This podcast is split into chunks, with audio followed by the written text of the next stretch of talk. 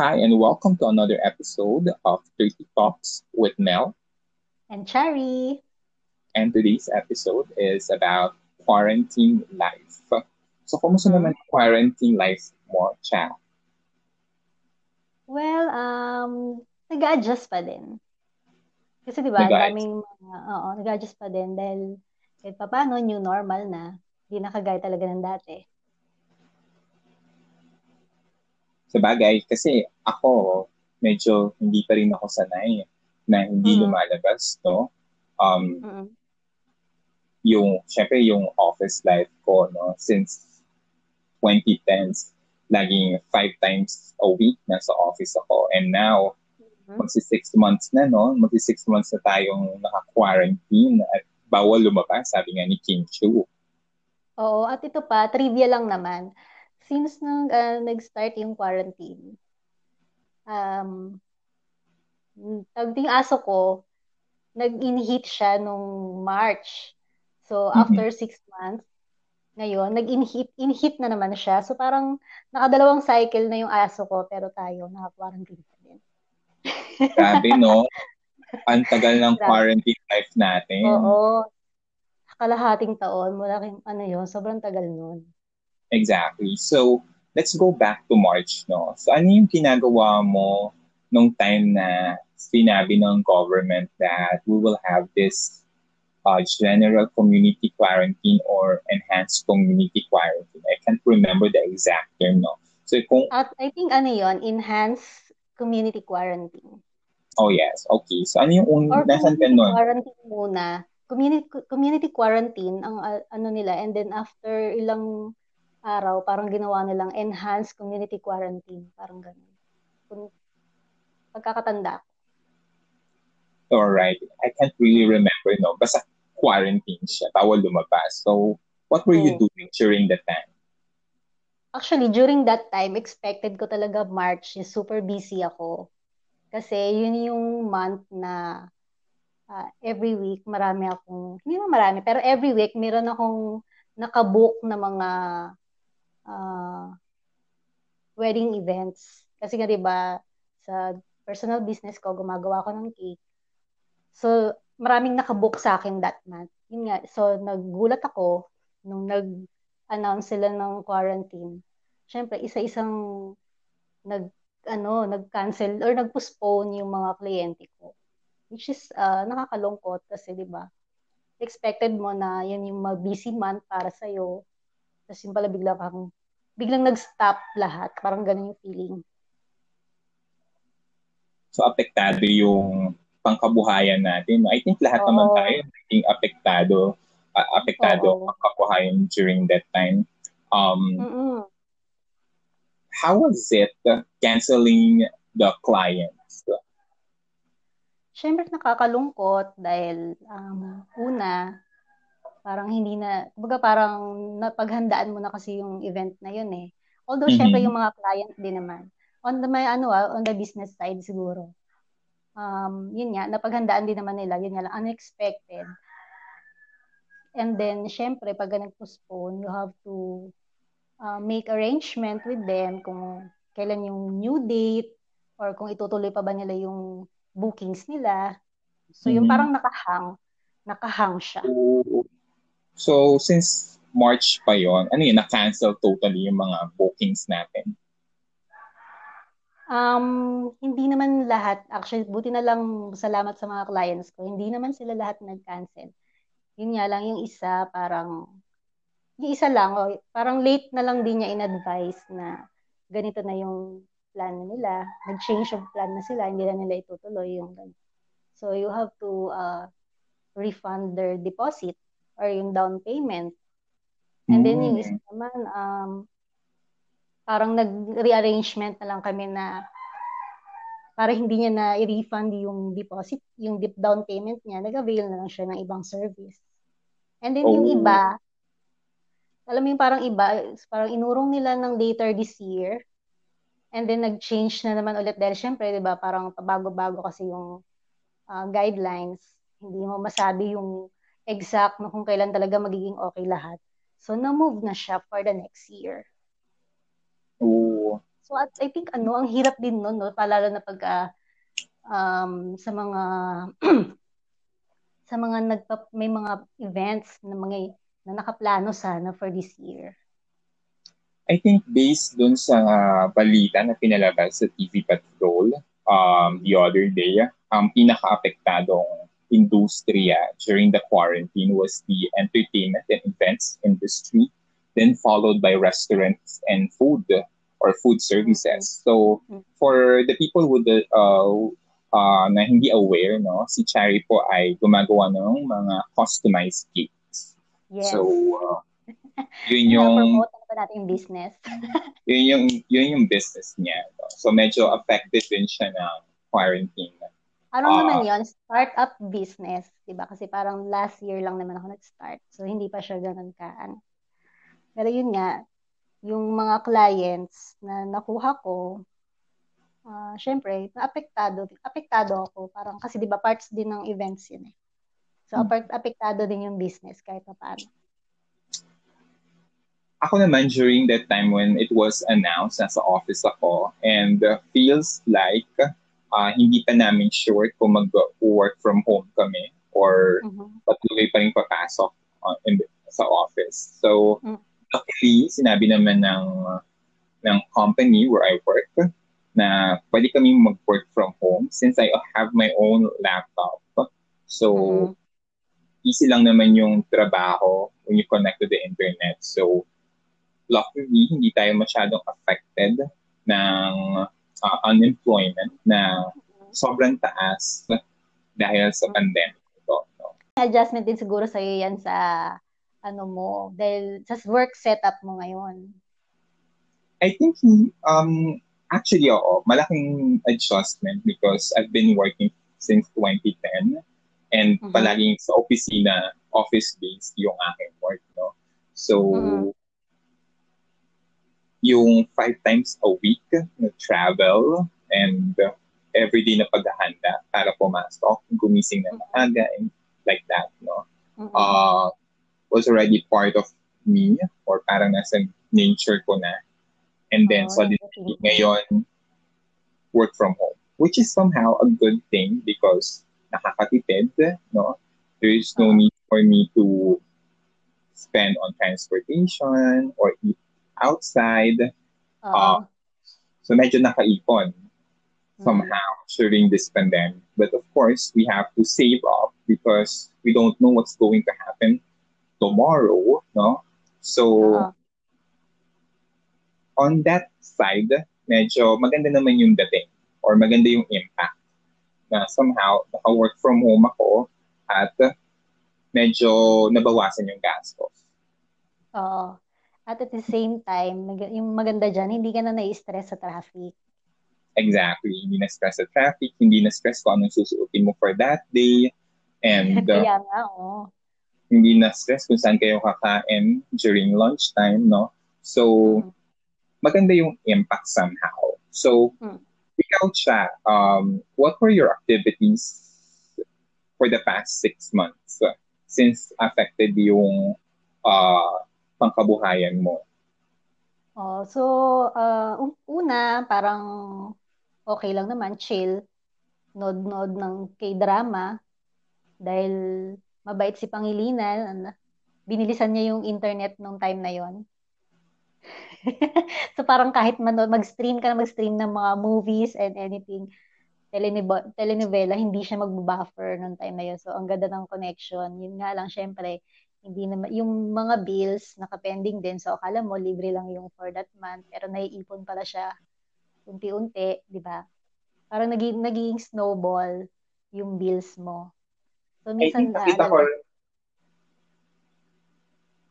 Hello? Nakita ko rin sa Instagram mo, no? Na parang nag-start ka magtanim ng mga gulay sa backyards nyo. Oh, yun din. Isa din nag-start akong magtanim ng mga gulay-gulay kasi nga parang syempre ang dami nating oras.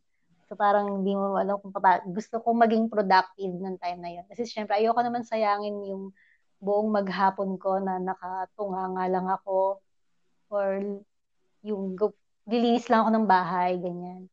Syempre, di ba, hindi naman, although araw-araw ka naglilinis, pero yun nga lang, dapat medyo may gusto ko kasi yung may variety yung ginagawa ko. Ganoon akong tao. So yun, naisip ko magtanim. Although hindi naman... never never pa naman ako nakapagtanim ng mga gulay talaga. So this is the first time. Parang pinaayos ko yung uh, vacant lot dito sa likod ng bahay namin. Tapos yun, binakuran, tapos yun, tinaniman ko ng mga gulay. So, after three months, so parang mga na-harvest ko pa siya, ano eh, June na. So, masaya naman actually.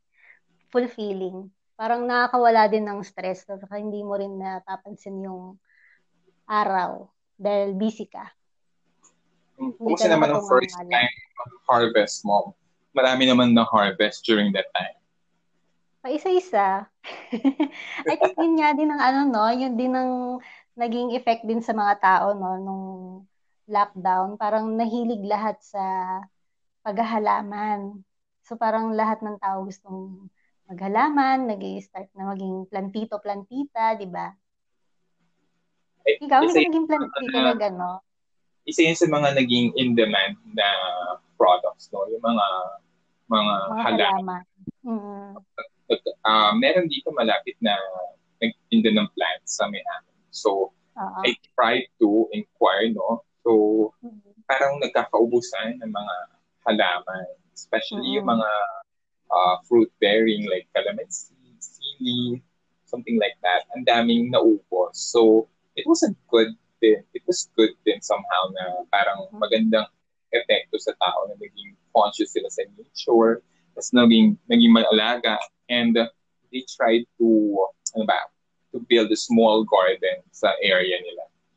Oo, kasi parang ano din yun, sustainable din yun. At least, di ba, alam mo yung, pag nagtanim ka kasi, parang na-realize ko, simula nung nagtanim ako ng mga gulay, parang alam ko kung ano yung, hindi, parang kung organic ba siya, ganyan. Kung gusto ko organic, ayoko lagyan ng fertilizer.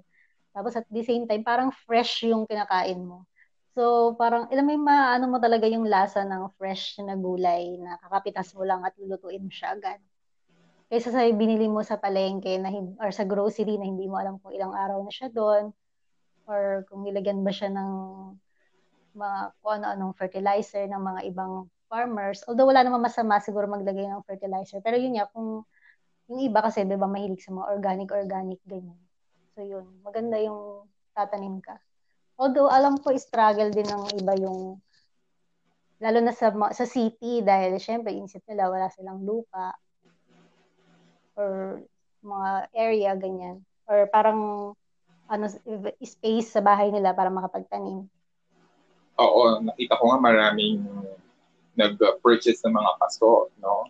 Para doon itanim yung mga exactly, parang madali lang parang space saver din kapag may mga paso, no? So mm-hmm. parang pwede kang makarami ng halaman na pwede mong itanim. Especially mm-hmm. kung kung ang space mo is medyo limited lang. So I think mm-hmm. kahit pa nagawa ng paraan. So, Oo. Shari, aside dun sa pagtatanim mo, so, di ba nga bawal lumabas, no? So, mm-hmm. paano ka nakapag-adjust or ah, sabi nga, adjusting pa rin tayo. No? So, paano Oo. ka, paano yung daily life mo ngayong bawal talagang lumabas unless na essential yung gagawin mo or gagawin mo sa labas? O, sa, o gagawin ko sa labas. Yun nga, syempre, nung time na yun, parang tinigil ko muna yung business ko. So, wala, hindi muna ako nagtanggap ng pa-order eh, kasi para hindi rin ako lumabas para bumili ng mga ingredients, ng mga materials. Kasi nung time na yun, sobrang hirap din ng mga supplies para dun sa mga kakailanganin ko sa pag-bake. Kasi para syempre, di ba, limited din yung kahit pa paano yung mga deliveries ng mga stocks and all. So yun, parang tinigil ko muna and then sa bahay naman, bawa pag bibili kami ng mga essentials, ano na lang, weekly or every two weeks kahit ngayon, parang nasanay na ako na um, every two weeks na lang kami mamamalengke at saka mag-grocery. So, na, medyo doon ako nasanay na. Uh, ngayon na, nung umpisa, syempre, parang ang hirap na hindi ako makapag-stock ng madami dahil unang-una, syempre, bawal tayo mag-hoard. Pangalawa, sobrang konti ng mga paninda nun sa grocery. Talagang nakita ko yung mga stante doon na halos yung iba walang laman. So parang hindi ka makapag ano. Parang mahirap, ang hirap ng time na yun na mag-grocery. Dahil yun nga, walang laman yung ano, yung mga shelves, tapos hindi mo, alam ba, yung mga brand na prefer mo, hindi siya available. Actually, tama ka dyan, no? Kasi ako naman, ever since talaga, every two weeks ako nag-grocery or tuwing sahod lang ako nag-grocery to save time. Uh, so, hindi naman masyado malaking adjustment din sa akin. Pero kasi ako, namamalengke ako. So, I prefer yung talagang wet and dry market. And since Uh-oh. kailangan ko mag-jeep papunta doon at walang jeep, walang bus, walang public transportation, mm-hmm. napilitan kaming mamili sa pinakamalapit na grocery dito sa amin. And then, sobrang nakakapagod yung pila. Hindi nakakapagod mag-grocery. Ang nakakapagod is yung sobrang haba ng pila during that time because people were somehow panicking Mm-mm. na mag-stock ng mga ng mga pagkain. So, parang ang taga ang dami ng tao, ang haba ng anong pila, and then ang dami pa nilang pinamili. Where ikaw na mismo na lagi mo naman ginagawa every two weeks na ganun lang yung binibili mo, eh mm-hmm. medyo hassle sa iyo kasi ang tagal mong nakapila. Bago ka pa makapasok sa grocery, ang tagal din ng pila sa labas because pa isa-isang tao lang yung pinapapasok no, to mm-hmm. prevent the spread of virus. So medyo hassle during that oh, time. Pero ngayon, pero ngayon medyo maluwag na yun. So, pwede na rin makapunta ng public market, uh, mm-hmm. pwede na rin pumunta sa sa malls, mm-hmm. no? So, kaya medyo nabawasan yung tao sa groceries. So, Oo, kasi 'di ba parang naging by schedule din lahat ng ano Although yung mga essential nga, di ba, kasi parang available naman sila anytime.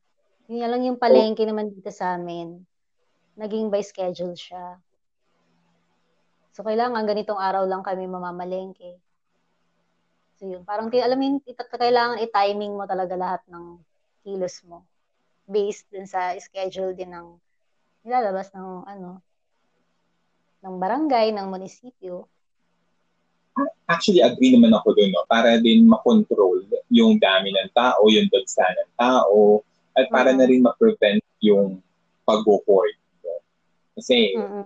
kung everyday pwedeng pumunta, baka mm-hmm. kung ano-ano yung bilhin mo everyday. No? So, kung ano lang yung kailangan at kung kailan lang pwedeng pumunta, so yun yung isa sa pinakamagandang I think naging epekto na nagkaroon oh. ng quarantine na control yung pagpunta ng mga tao sa mga public places, especially lalo na sa public market, dikit-dikit kayo dyan, uh-huh. hindi ma-practice yung social distancing. So, para makapag-adjust at para makontrol yung tao, tama ka naman siya na nagkaroon ng schedule yung mga okay. barangay. Mm-hmm. Oh, actually, ako naman, ano eh, um, ever since naman, parang personality ko naman na yung sumunod. Bawa, pag sinabi, parang nasanay ako na, halimbawa, pag may sinabi sa'yo na ganito, bawal to, hindi pwede to, ganito lang gagawin mo, okay lang sa akin yung sumunod. Hindi ako yung tipong mag-justify pa ako. Eh, bakit ganito? Dapat kailangan, eh, sana ganito. Hindi na ako nag-aano ng ganon. Tapos ako na sinabi, sige, sumunod tayo. Kasi di ba para din naman sa atin yon kung ano yung sinasabi Sinasabi nila ano yung guidance na ano nila. Exactly. Para rin naman sa ikabubuti natin yun. Kaya nga parang uh, kahit bawal lumabas, no? Uh, pwedeng lumabas, I mean, pwede namang lumabas for essentials lang. Pero talagang yung ibang tao nag-practice din na kung hindi naman kailangan, huwag lalabas. Especially kung walang mask. Kung, at ngayon nga, required na rin yung face shield. Save Oo, oh, may face shield na ngayon. Kasi so, nga lang, oh, after, napansin ko lang, after nitong mga ano, dahil, sa, dahil nga kailangan na lahat ng tao ng face mask. Yung iba, di ba, parang, kung saan sana nila tinatapon yung face mask nila. Ang dami ko nakikita ang face mask sa mga, ano, sa mga lugar na hindi dapat tapunan. Which for me, so, dapat ang ako doon. uh, ako ay, ay wala kaming biniling uh, ano ba to, disposable face mask during the mm. time na sobrang nagmahal, no? From 50 pesos mm-hmm. per box. Parang nagkaroon ng bentahan ng 2,000 pesos per box, no? So, during yeah, that time, ang ginawa ko is, nagtahi ako ng uh, washable face mask namin.